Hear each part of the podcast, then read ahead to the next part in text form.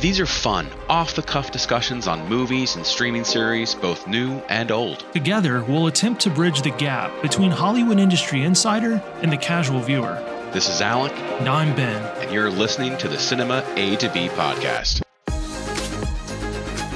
Hey, everybody. Welcome to Cinema A to B, a movie talking podcast with myself, Alec, and with Ben. Um, and today we're doing something a lot very fun. We both just recently watched Oppenheimer, the 2023 Christopher Nolan film, and we couldn't wait to talk about it. So instead of a weekend, we decided to meet on a weekday and discuss this movie because, well, we were texting back and forth constantly and trying to talk about it, but not talk about it. So I'm just going to shut up. And Ben, let's get into it, buddy. Let's do this. Let's get into it. So first, um, how did I see it? I saw it in uh, IMAX, but it wasn't the film. It was uh, 4K, a single laser projection. Brutal, and and I say that in the best possible way. I don't know where this ranks in in his filmography. It feels it feels complete. It feels realized. We are going to attempt to to play spoiler free on this today, if possible, just because it is mm-hmm. brand new. Okay, so this can never be my favorite Nolan film, in it, but I think that has to be stated because of the subject matter. And the best way I can, I've been thinking about this for what I saw it Saturday. Today's Wednesday, so several several days, and I knew it was a great film because every day that I woke up uh, following seeing it, I was continuing to think about it, and so I knew mm-hmm. right then and there that it was great. Um, I think people might be expecting Saving Private Ryan from Oppenheimer, and the film is more Schindler's List. It would be the best analogy that I could give without spoiling the movie. And so it's it's tremendous, it's great, but it it's it's hitting a different tone entirely. Definitely much more of a character study as opposed to a action or the focus is much more on obviously Oppenheimer than anything he did. Yeah. So yeah, I can I can I can agree with that. You'll see some people kind of complaining. I think it's a vocal minority um, that we're expecting a film centered around the Trinity test, and the source material would have indicated long ago with American Prometheus, the book, that that's just not what this is. That the movie's about the man, not the not the Manhattan Project the Manhattan Project's featured heavily because that's what he's known for. But this is a this is a full this is Nolan's first true character study. The closest he's come yeah. before would be Memento and then elements of the prestige. So it's exactly what I kind of yeah. predicted, which is this this would be heavy, heavy character study. And that's what we got, but it's it's devastatingly tremendous. That's kind of the that's kind of the word of the day for me with this movie is is that it's that it is ultimately pretty devastating to watch, but that doesn't it doesn't mean it's not good. So I saw it Sunday, also saw it IMAX, but the IMAX I saw it was the dual Xenon 2K um, projectors, so non-laser, but still was fantastic. The sound was overwhelming. Like there were points where Laura was putting hands over her ears because it was so loud, and I loved that. Um, the sound itself, I was talking with my buddy who saw it with us, and he was saying almost like the sound was its own character and a lot of, lot of not just the music, like the actual just sound of this movie. Um, obviously, the Trinity test was definitely where it kind of culminated, but like throughout the entire movie, a lot of that sound design, whoever did the sound design was absolutely a great job. I will say, while I loved the IMAX performance of it, I didn't get the same feeling I did when watching The Dark Knight of just that gasp of when it would go full IMAX picture as opposed to the.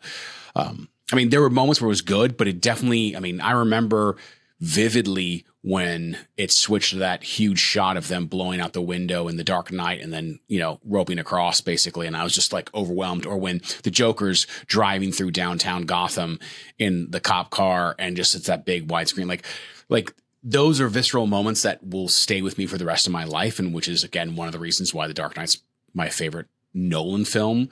Um, this didn't hit those points. It didn't have I don't know how to describe it. It was it was still good. Like I could definitely tell when the screen went big, when when not. And there's been a couple times I've watched IMAX films that did that, where I couldn't tell you which scenes were actually IMAX scenes and which scenes were regular, you know, letterboxed. I could do that with this movie, but it didn't have the overpowering sense or feel that The Dark Knight had. So, not again, this is not really a discredit to to Oppenheimer, but if you're not able to see this in IMAX, then I would say it's not as big of a loss as say something like The Dark Knight. True. And and I agree, but I also think you are you're seeing the disparity between 70 millimeter IMAX film and a dual 2K Xenon projection. I, I think I think yeah. there were moments that would have hit differently had you been able to see it in its original film format. But it's but you're right. The the style of movie doesn't lend itself as much to to that. But I can't I can't truly say that because I didn't see it in 70 millimeter film IMAX either. I would have had to drive to uh, to Dallas to do it. And believe me, I was tempted, but have, after having seen it, a very good 4K laser IMAX pr- presentation here. Yeah, I I know Nolan wanted to hype up the importance of seeing it in kind of the master format, but of his recent movies, this is the I would say this is the one least necessary to see in IMAX. mm-hmm. It doesn't. It's a lot of close-ups. It's a lot of Great. close-ups of faces. Um, there are some some really beautiful vistas and other material that that would work well in the large format, but I think now the sa- the sound I could make a good argument to try to see it in IMAX because I agree with you. The sound design, this feels like the most fully realized sound design in a Nolan film I think I've mm-hmm. seen. Um, there's some things occurring here that are that largely would have been relegated to more experimental films, stuff I saw in film school of like that that weren't mainstream movies on how to use sound to to manipulate the viewer basically. And he he uses those here to great effect. There's several moments that two in particular um, that I won't give away that the the sound design is just as important as the visual. And mm-hmm. yeah so I it's it's it's masterfully done from the sound mix. I also want to give a lot of credit to the edit because this is a three hour movie that didn't feel like three hours to me. I, f- I felt like I was in the theater no. for about two hours when the credits came up.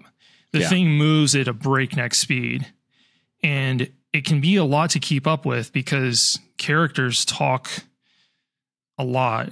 It's it's a very talky Nolan movie. And I could see where some people might have a kind of have a hard time keeping up. Um, so yeah, if you can't if you can't get into an IMAX, frankly, I think a Dolby Cinema would be just as good, just because the speaker placement's so good. Um, it wasn't mixed for that Atmos stuff, but the speaker placement in AMC's Dolby Cinemas is really really good. They've got subwoofers underneath you, and and, and in fact, I'm going to try to go see it again, and that's the format I'm going to go see it in a second time is going to be in a Dolby, just Dolby. just to, for yeah. something different. Yeah, I'm planning on seeing it again, but I'm going to go to the Air and Space Museum, which has the dual 4K laser projectors, uh, the IMAX. Because you're going to get the full format then. You're going to get the 143. Close to the 70 millimeter. Yeah. Going on what you said, I mean, I will say, even if you can't see it in IMAX or even Dolby Cinema, go see this in the theater.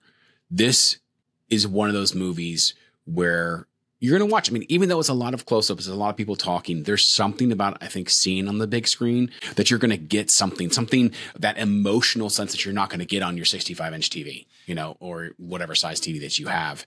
Um, the sound is going to be so much better, even in without having IMAX or Dolby Cinema, you're still going to get this motion. And that is so poignant and part of this movie that this is why you go to the theater to yeah. see certain movies. I, I agree with you with the theatrical and it, that, that I wouldn't get hung up on on exactly where that is. Just to make sure your your local theater whatever that is that the that the theater cares about the sound quality because this this Mm, feels yeah. more reliant on sound than it does even the image and the image is fantastic it really is yes. but oh, this the sound is is extremely important.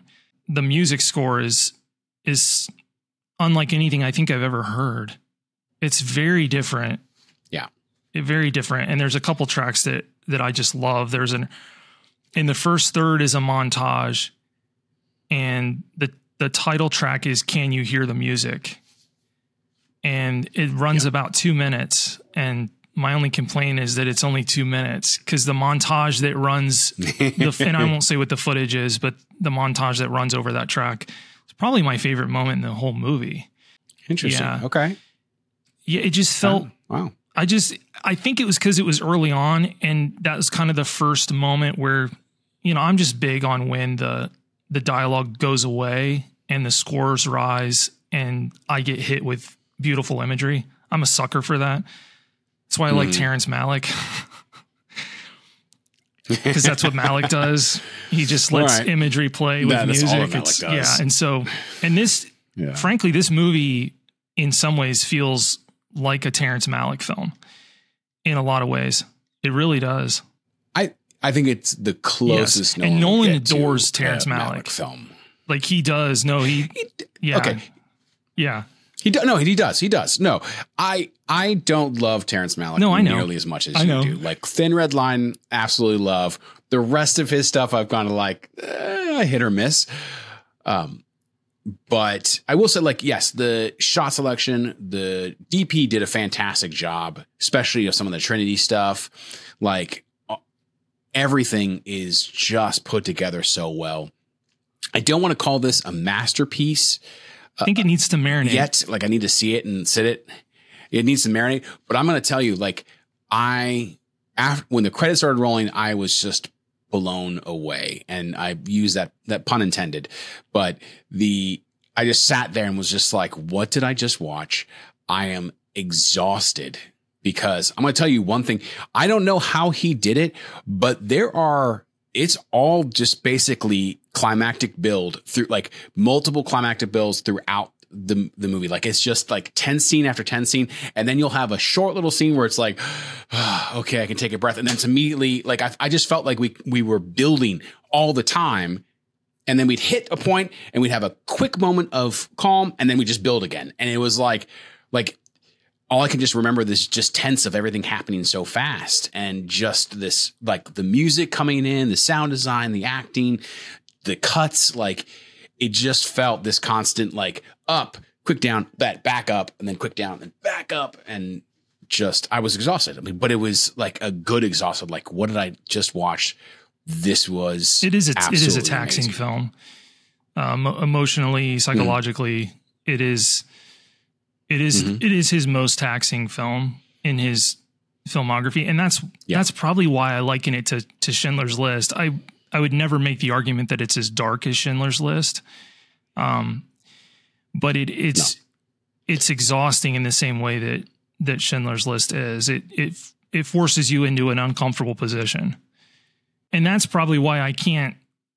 There's no way I can say this is going to be my favorite Nolan film, but that doesn't mean that in a couple weeks or months that I end up kind of reluctantly maybe saying that it's his best film. I, you know, I certainly on the award circuit come next, you know, March or February and for the Academy Awards, the Oscar committee is going to award this as his. I don't, I don't know if he's going to win Best Picture still, but I th- I think he's got all but got Best Director locked in the bag with this. Yes, I absolutely agree. I think uh, also Cillian Murphy, I think, gets best actor.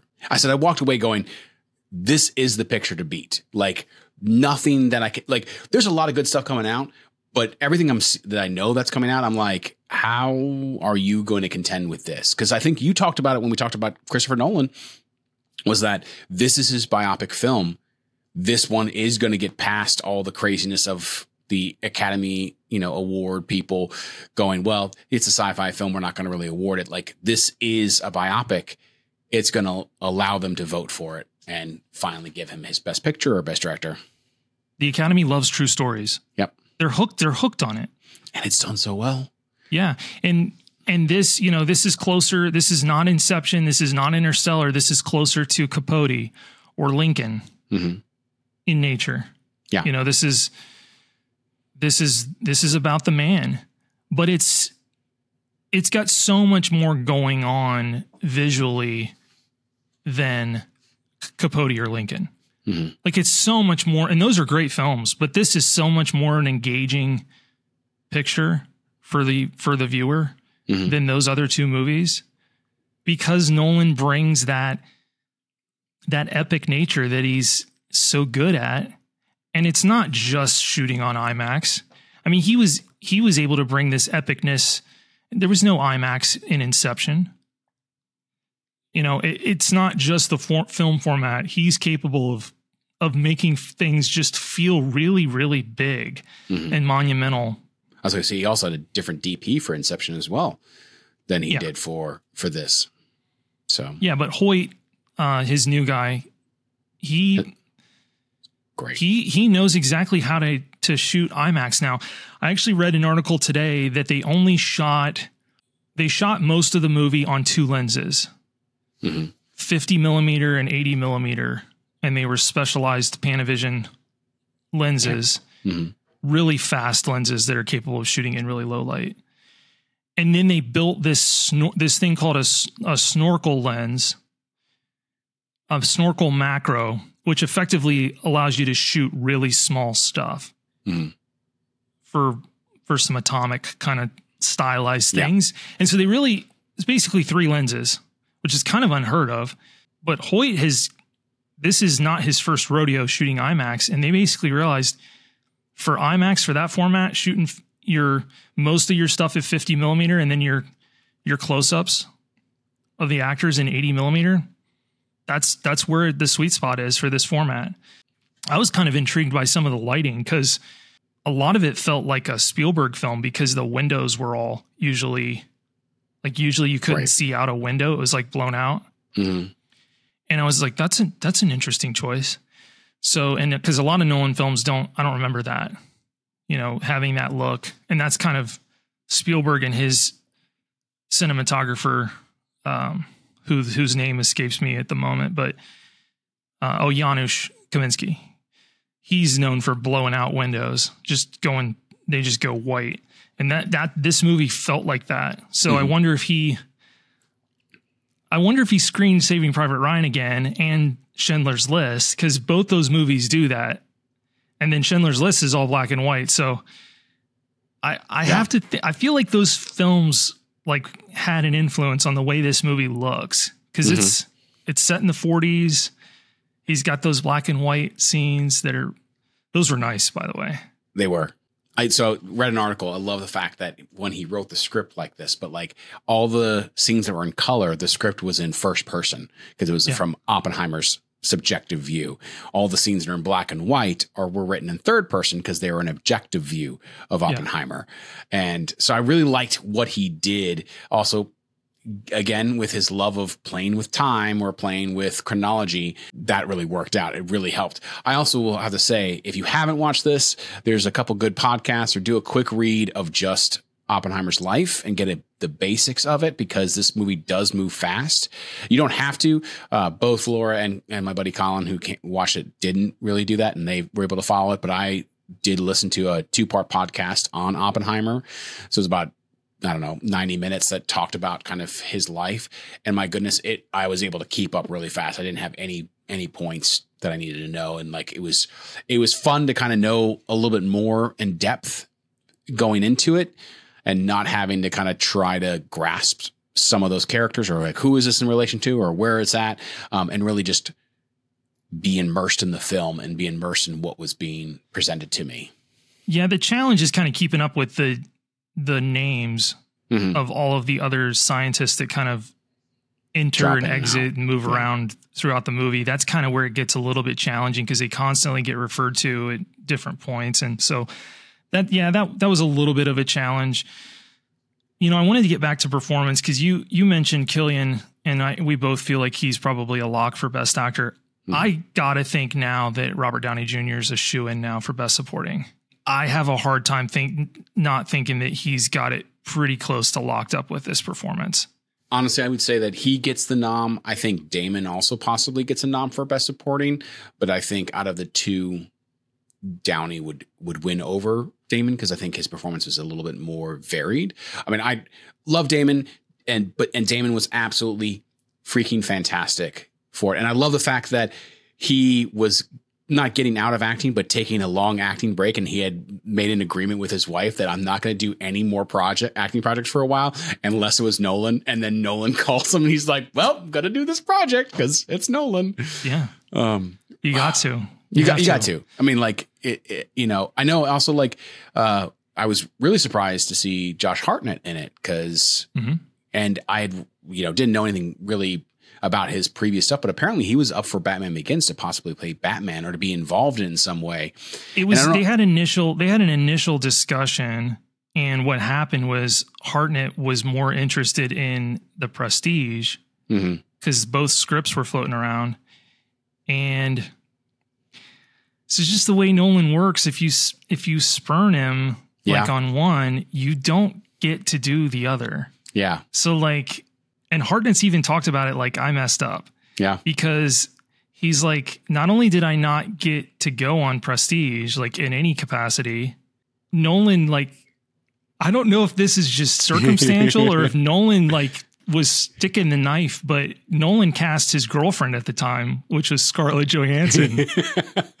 so, like, Hartnett's like, not only do I not get to get in it, that sounds like it. You know, my girlfriend gets to be in the prestige and that's that's nolan's got a little bit of a a little bit of a streak there of like Yeah. oh really? You don't want to be you don't want to be in this? Well no you're not gonna you know you don't want to be do begin. So you didn't get past an initial discussion. Um, Yeah. he didn't screen test for it or anything and i enjoyed seeing hartnett. Yeah, you know he his story is interesting and i've always i've always liked him. Um you know they wanted to make him the the. A list guy after Black Hawk Down, and he just he just didn't want that lifestyle. He Hmm. didn't want that. He didn't want the microscope, the magnifying glass on him of celebrity, and so he just opted to take offbeat roles intentionally. It wasn't.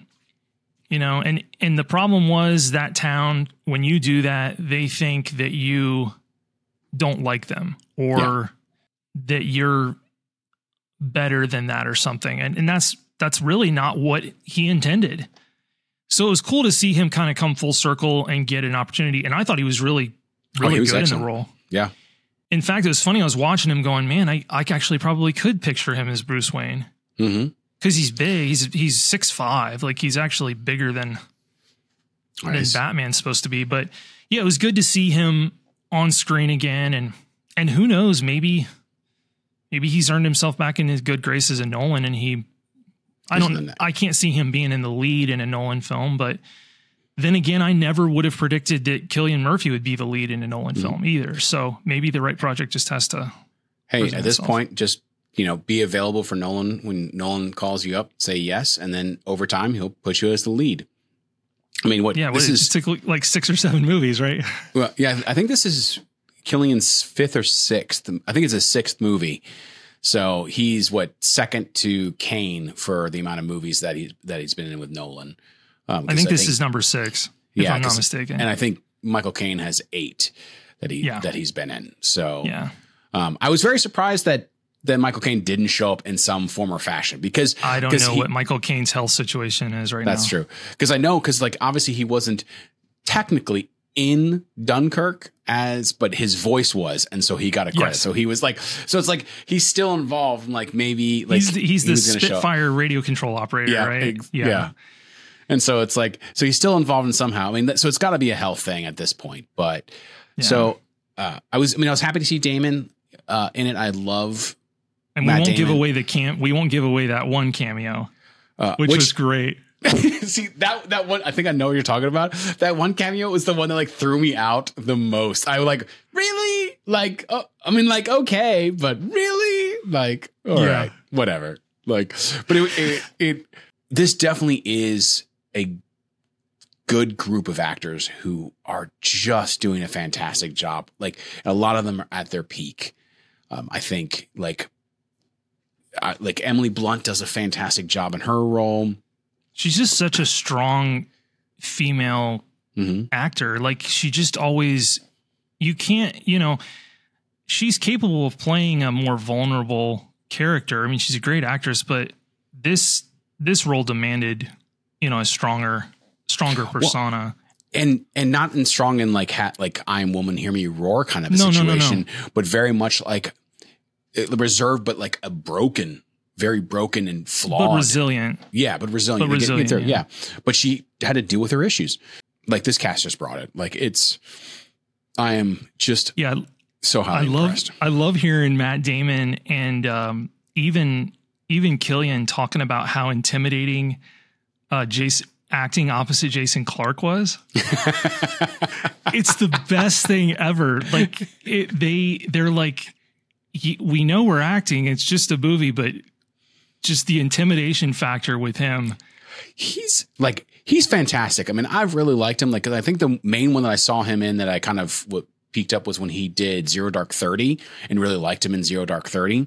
And I've since seen him in other things, and I just think he's great. Like, I don't know if he'll be able to, because he is definitely getting a little bit older. Whether he's going to get into that leading role, um, you know, actor for like major like major movies, but I think he could definitely handle it. Like because when he was in that scene when they're talking, the group scene or whatever, like obviously that that's that's his goal, but my eyes are on him. Like he's just stealing that scene. He's always commanded the camera. yeah. I've been a huge fan of Clarke since he did um, a TV show called Brotherhood, opposite Jason Jason Isaacs. Oh, They play they he's a it's a great show. It only ran for like two or three seasons, and I, I don't know if it was HBO or Showtime, but Clarke's like a crooked Rhode Island politician, and then his brother is is Jason Isaacs, who's um, basically Irish mob, Mhm. and. it's also fantastic. Yeah, they're both great, but he he kind of caught my eye then, and that's that's been a long time. That was like 07, 08, I think, is when that show ran. So yeah, I don't. They've you know he did what he didn't he do like one of the Planet of the Apes sequels. He did he? Um, so they've was- tried to kind of make him a leading guy, and the box office numbers just haven't really delivered for him to continue doing that stuff. But he's always really good. Mhm. Um, well, but and even in Planet of the Apes, he wasn't the main character. Like he was definitely a uh, supporting character in that. I mean, he was one of I don't know. Like I I only watched it once, but I remember him being, you know, more prominent supporting character or an ensemble, you know, uh, character for for that. But yeah, he like that. Obviously, that's not a great great picture. But obviously, Nolan saw it and was like, "You can bring something, and I'm going to pick you because." Or unless you audition for it for somehow, but usually with those kind of major roles, Nolan doesn't really let you audition. He just basically says, um, "I want you. Come." like as you read that apparently that weird script that's like red paper with black Yeah. text it's really hard to read and he sits there with you while you read it Yep. And you don't get It's to take wild. it anywhere. You you No. you stay in that locked room. he's so read it. smart for doing that I, Oh yeah. he's so smart for doing that and that that computer he types his scripts on is not tied into the internet so like Mhm. it can't be it can't be hacked it can't yeah yeah the guy the joke though downey jr is like oh this guy lives like it's 1847 no no cell phone like But it but works for him though Why? Like like what is what is he needed for? You know, it's no like it's not like he's Yeah. calling for people. Like he's well, I mean, he no, calls for people. the unsung offer them. hero in all this is for sure, and I want to bring attention to her, is Nolan's wife and producing partner. Hmm. Yeah, because she's done she's- yeah, everything, everything, everything with him. Yeah. Yes. Um, is it Emma Thomas? Yes, Emma Thomas. Or Thompson. She is. Or I'm Tom telling you, man, she's something else. Like they're a team. They're they really are. Like he, you know, he writes and directs, but producing's tough work, and she's kind of a totally underrated film producer. Well, and there's a reason why producers get the Oscar for Best Picture and not directors Yeah. because they're really the one. I mean, obviously Nolan is a producer as well, but but you Yeah, don't. is. If the director's not a producer, he doesn't get the Oscar for Best Picture. The producers do because they're Yeah. the ones really kind of the true oversight on the entire film. By the way, producing is what I should have the track that I should have selected for film school instead of uh I think I started as directing and then went back to editing. But the producers because they do that they do that wonderful uh Hollywood budgeting. and they always seem to get paid more than everybody else. Yeah. And uh now And it- that's now what we're dealing with with the dual uh dual strike. Yeah. So- And had you been a producer, you would have, you know, would have put me in everything since we're friends. You would have been like, all right, we're gonna do this project, but now it's gotta be some random character. Like, well, like you'd be like Sam Raimi and I'd be, oh, what's the uh what's his name that's in everything? Bruce Sam Campbell? Raimi? Bruce Campbell. I'd be Bruce Campbell. Like I'm okay. Bruce with that. Campbell's Like, a national treasure. he is. It's fantastic. I'm sad that he doesn't get Yeah. more work, but I'd be I'd be Bruce Campbell for your Sam, you know, for your Sam Raimi. There, maybe But- there's still time, but no, I'm, I'm not going into producing.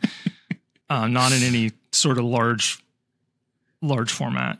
You heard it here, So, fo- yeah. here, folks. Give him a producing job, and you'll get me as Yeah. as an actor. It's package. Done. It's package deal. Done. Done. Package do it. deal. Yeah, the the cast is cast kind of feels like a dream team Mhm. kind of deal. I mean, even the like the the small characters, the people that you know, like actors I don't really know, are fantastic in it. Just Now, how do we a- pronounce Alden's last name?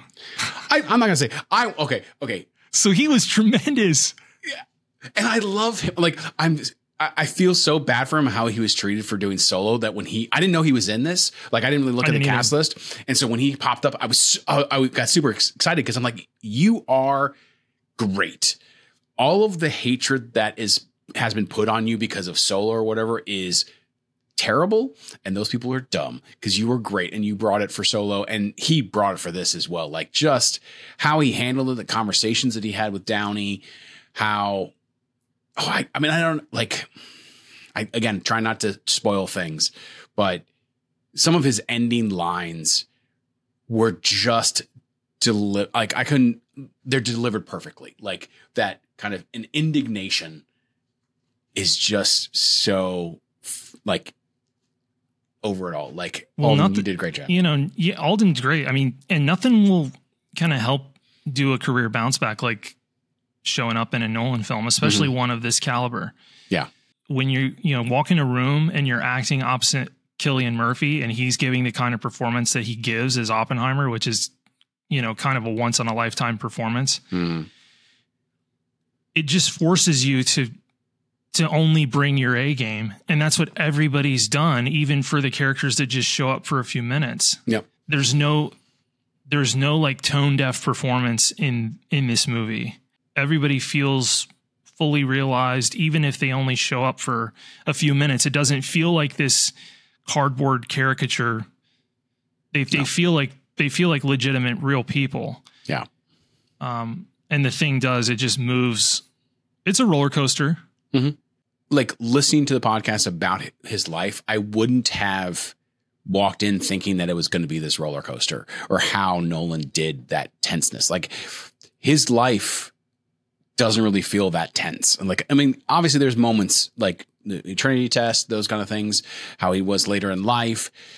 Those felt tense, but it, they does such a good job of be, doing that build each and every, almost every moment of kind of just rushing you through it and punching this all into three hours. So I saw an article that was claiming Nolan was making Oppenheimer this like heroic figure and I was like did we see the same movie? yeah, Because this is a this is a super super flawed protagonist and I think I think a good protagonist should be flawed but the classic Hollywood framework says that they shouldn't be this flawed hmm g- generally yeah, and he is is a really super kind of flawed and broken character um and it just lends credibility to adapting from the source material that Mhm. that he wasn't that no one's not going to pull pull any punches here this feels different. This doesn't feel like the classic Hollywood biopic. It, it's it feels like a departure in some ways from what we usually get, Mhm. which is kind of a fairy tale version of what really went down. And this thing's really rather raw. And gritty. Yeah. Even the way it's shot and then the sound design is has a rawness to it. hmm Uh, Don't get me wrong, the th- the thing definitely looks I think it looks beyond its budget. The budget was 100 million. I think it looks like more like 150. I said 100 million. and then he shoots it in 57 days. I mean, he's a madman. Yeah. For him to make it for that amount and then get what he gets on the screen, but there is a rawness to it. There's a it's not that it's unfinished, it's fully realized, but it it's not it's got jagged edges. Is that Mhm. the best way I could describe this movie? It's it's got It's not, it's almost like it's not polished. Like it's Mm-mm. create, it's created like the, the, the statue or whatever has been created, but it hasn't been smoothed over. Like Mm-mm. you get all of the good parts as well as the warts as well as the imperfections but i think that's done on purpose i don't like like we've talked about this with nolan like like i don't think this is something that he did just to rush it out or to get it done i think this is 100% he purposely wanted it to feel rough because of so much of the issues with Oppenheimer's life of all the flaws. Like, let's just not make Oppenheimer flawed. Let's like let's have the movie have some flaws to kind of accentuate Oppenheimer's flawed. Like, especially because a lot of that roughness is in the kind of first person subjective view of the you know the, the colored portions of this movie. Like, I would say some of that roughness goes away in the black and white. Like, it's a lot you know cleaner and crisper because that's much more of the objective third person. I kind of get curious, like how many how many years has he been really marinating on this, Nolan? Because this, if you know, this feels like oh, he he writes the script really quick, they go into production, but the reality is, because how old is American Prometheus? It's old. So, uh, so what I read was that it was Robert Pattinson who gave him the book American Prometheus, but it was also He because had an interest in Oppenheimer before that. Though. Yes, well, that's and that's why because so um, Pattinson was reading the book about Oppenheimer, found out found out that um, Nolan had an interest in him, and said, "Hey, here's the book." So obviously he was already thinking about it, but I Mhm. think once he got the book after Tenet, I think that's when he went into Okay. overdrive for writing the script. But I, I guess it almost predates that because one other thing I read that I thought was of value was that he had, uh, when he wrote a biopic about Howard Hughes, and he really did it as an exercise because Scorsese was coming out with The Aviator at the same Mhm. time. But he wanted in his dream casting, he basically wrote it specifically for Jim Carrey. He said it would have basically been like a, Oh, yeah. a role that Jim Carrey was born to play but he wrote the script and this no one will ever see the script but he's he kind of got it out of his system but i'm he basically said that a lot of the things he had floating around in his head regarding that undone howard hughes biopic enabled him to move more quickly producing this Mhm. Yeah, he got kind of figured it out. And this was a, essentially a se- second biopic, so he didn't have to worry too much. Yeah, no, I get that. yeah Yeah. So practical effects. Obviously, there's not a whole lot of effects in this movie, except for one really major point, Mhm. or at Yeah. least one kind of time period. But I gotta say, like the fact that they are able to simulate a nuclear explosion using conventional weapons, like, how, like how how do you go about doing that? Like that's just like absolutely ridiculous. Yeah, and I and I've I don't want to spoil anything, but there there have been some people that were underwhelmed with the way that all played out. I rather enjoyed it and and this yeah, I know. You can I know. I know. I should stay Okay. off Reddit. I should stay off Reddit. But I don't I mean, I don't agree. It's done it's done differently than I think I probably would have done it. It's it's it's far more impressive Mhm. and that other moment scared the crap out of me in the theater. Mhm. You know, I think there's a lot going on there with conventional explosives and different things, techniques he had, but I think there's some other, you know, there's some other tricks of the trade going on as well. but the just as impressive is is that subatomic kind of stuff that they do in Yeah. the movie as well. And that was done kind of the old fashioned way with like water tanks and basically the way they used to do clouds. You know, they Yeah. in movies they would shoot in the cloud tank. We used to they demoed that for us in in film school. They had the the big aquarium with you drop milk Mhm. down into it and film it and you'd get, you know, Well, how they yeah. basically did clouds in movies for decades uh, before CGI. So you have that sort of kind of technique going on, but yeah, his insistence on on shooting in cameras is kind of wild. Now there is a lot of there's a lot of compositing. The visual effects team list in the credits is not very long and people were accusing him of like leaving out a bunch of artists and it's like no, that's that's not what happened. They there's you know, there were probably 30 40 compositors and that's That's all what you you need. need. Yeah. yeah, that's what you need. So I I mean, this is not Interstellar. This is not Inception. This is no, not and he's not he's not afraid to use CGI. He's No. done it in the past. I mean, there's there's tons of like green screen work that they did for Dark Knight. Mhm.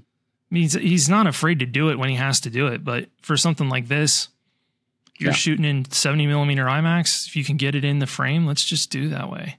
Yeah, And we've we've t- spoken to that ad nauseum. That it's just they're starting to give this pushback because if I feel like the CGI just gets worse and worse every year in movies Mhm.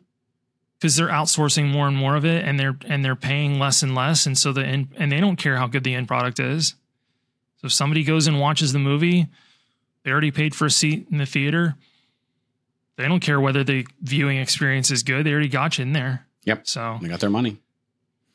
I uh I appreciate his pushback on that. Mhm. So And we've already talked about how practical effects stand the test of time way better than CGI, anyways. So, I mean, good practical effects. Obviously, you can do practical effects really badly, but you can do CGI really badly too.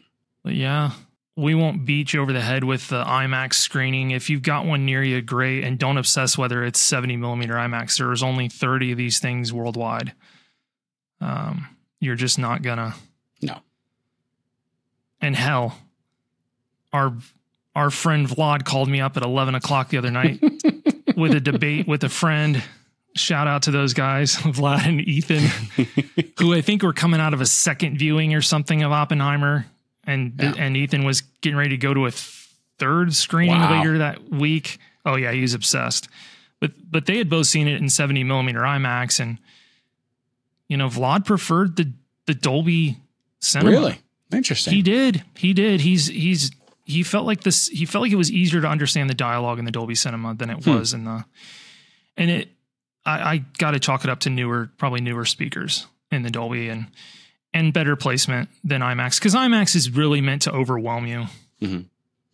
Now, I will say this def- definitely didn't suffer like the Tenet feeling No. of I couldn't understand No. what was going on. I There was thought a the couple- mix was fine. Yeah, there was a couple moments that I was just like could understand it, but I think that was poignant, like per, like purposeful. Of there's just so much going on. Like you're more get the feel of what's happening as opposed to knowing exactly what's being said. And I could and I could understand it. It wasn't like some Tenet where it was just like, wait, I have no idea what the majority of just was said between those people. But Yeah, and I didn't think he would pull a Tenet, and he didn't. But he also didn't. I think I still think the modern viewer gets caught up in thinking they need to hang on to every single word of dialogue Mhm. in a Nolan film, and he doesn't You do don't? that. No. He can make you feel the way he needs you to feel if you only get about seventy percent of what's going on. You know, it's not the kind of film that you have to stay with every last stinking piece of dialogue. Yeah, because the what's going on is is pretty clear to process and but it is it is a wordy i was kind of taken aback frankly at how talky it kind of got.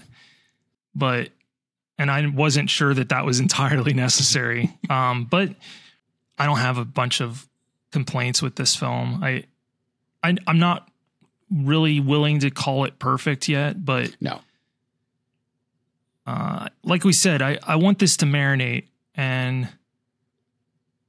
you know, I, I definitely need I need another theatrical viewing. I agree. I think one more. But this is not going to be one I'm going to put on a bunch at the house. This is not an Interstellar Inception. It's just kind of not. No. and that's okay that's okay these these heavy movies heavy themes they don't need to be put on repeat that's not you know that's not what it's not necessary No. so it's it, but i will say it is entertaining like it it's not that it's not entertaining it's just kind of beats you up Mhm. i mean i felt audibly with the sound design i kind of felt like assaulted. Like not i mean like i don't want to use that term lightly.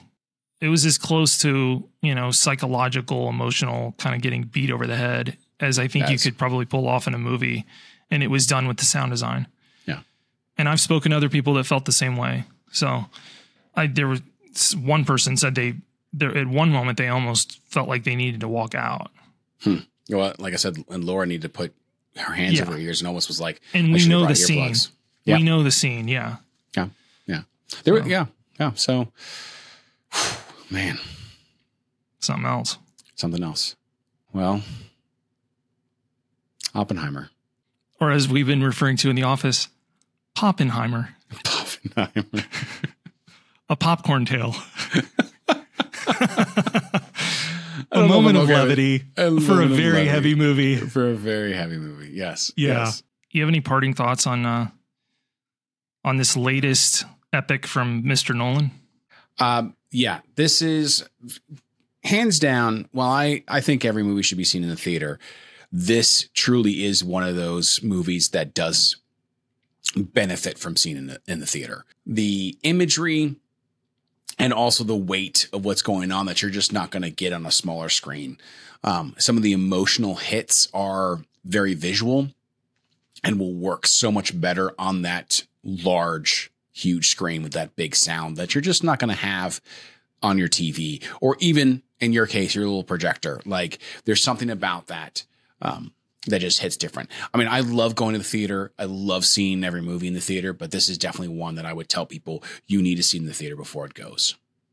You know, Yeah. and and and not so much because of the spectacle, but also because just the beats will hit different. Not not different, but not as hard. I think like you're gonna get, like you said, exhausted, and you're gonna kind of get tired out. Um, watching this movie on the theater that you're not going to have when you if you watch it on your screen on your TV.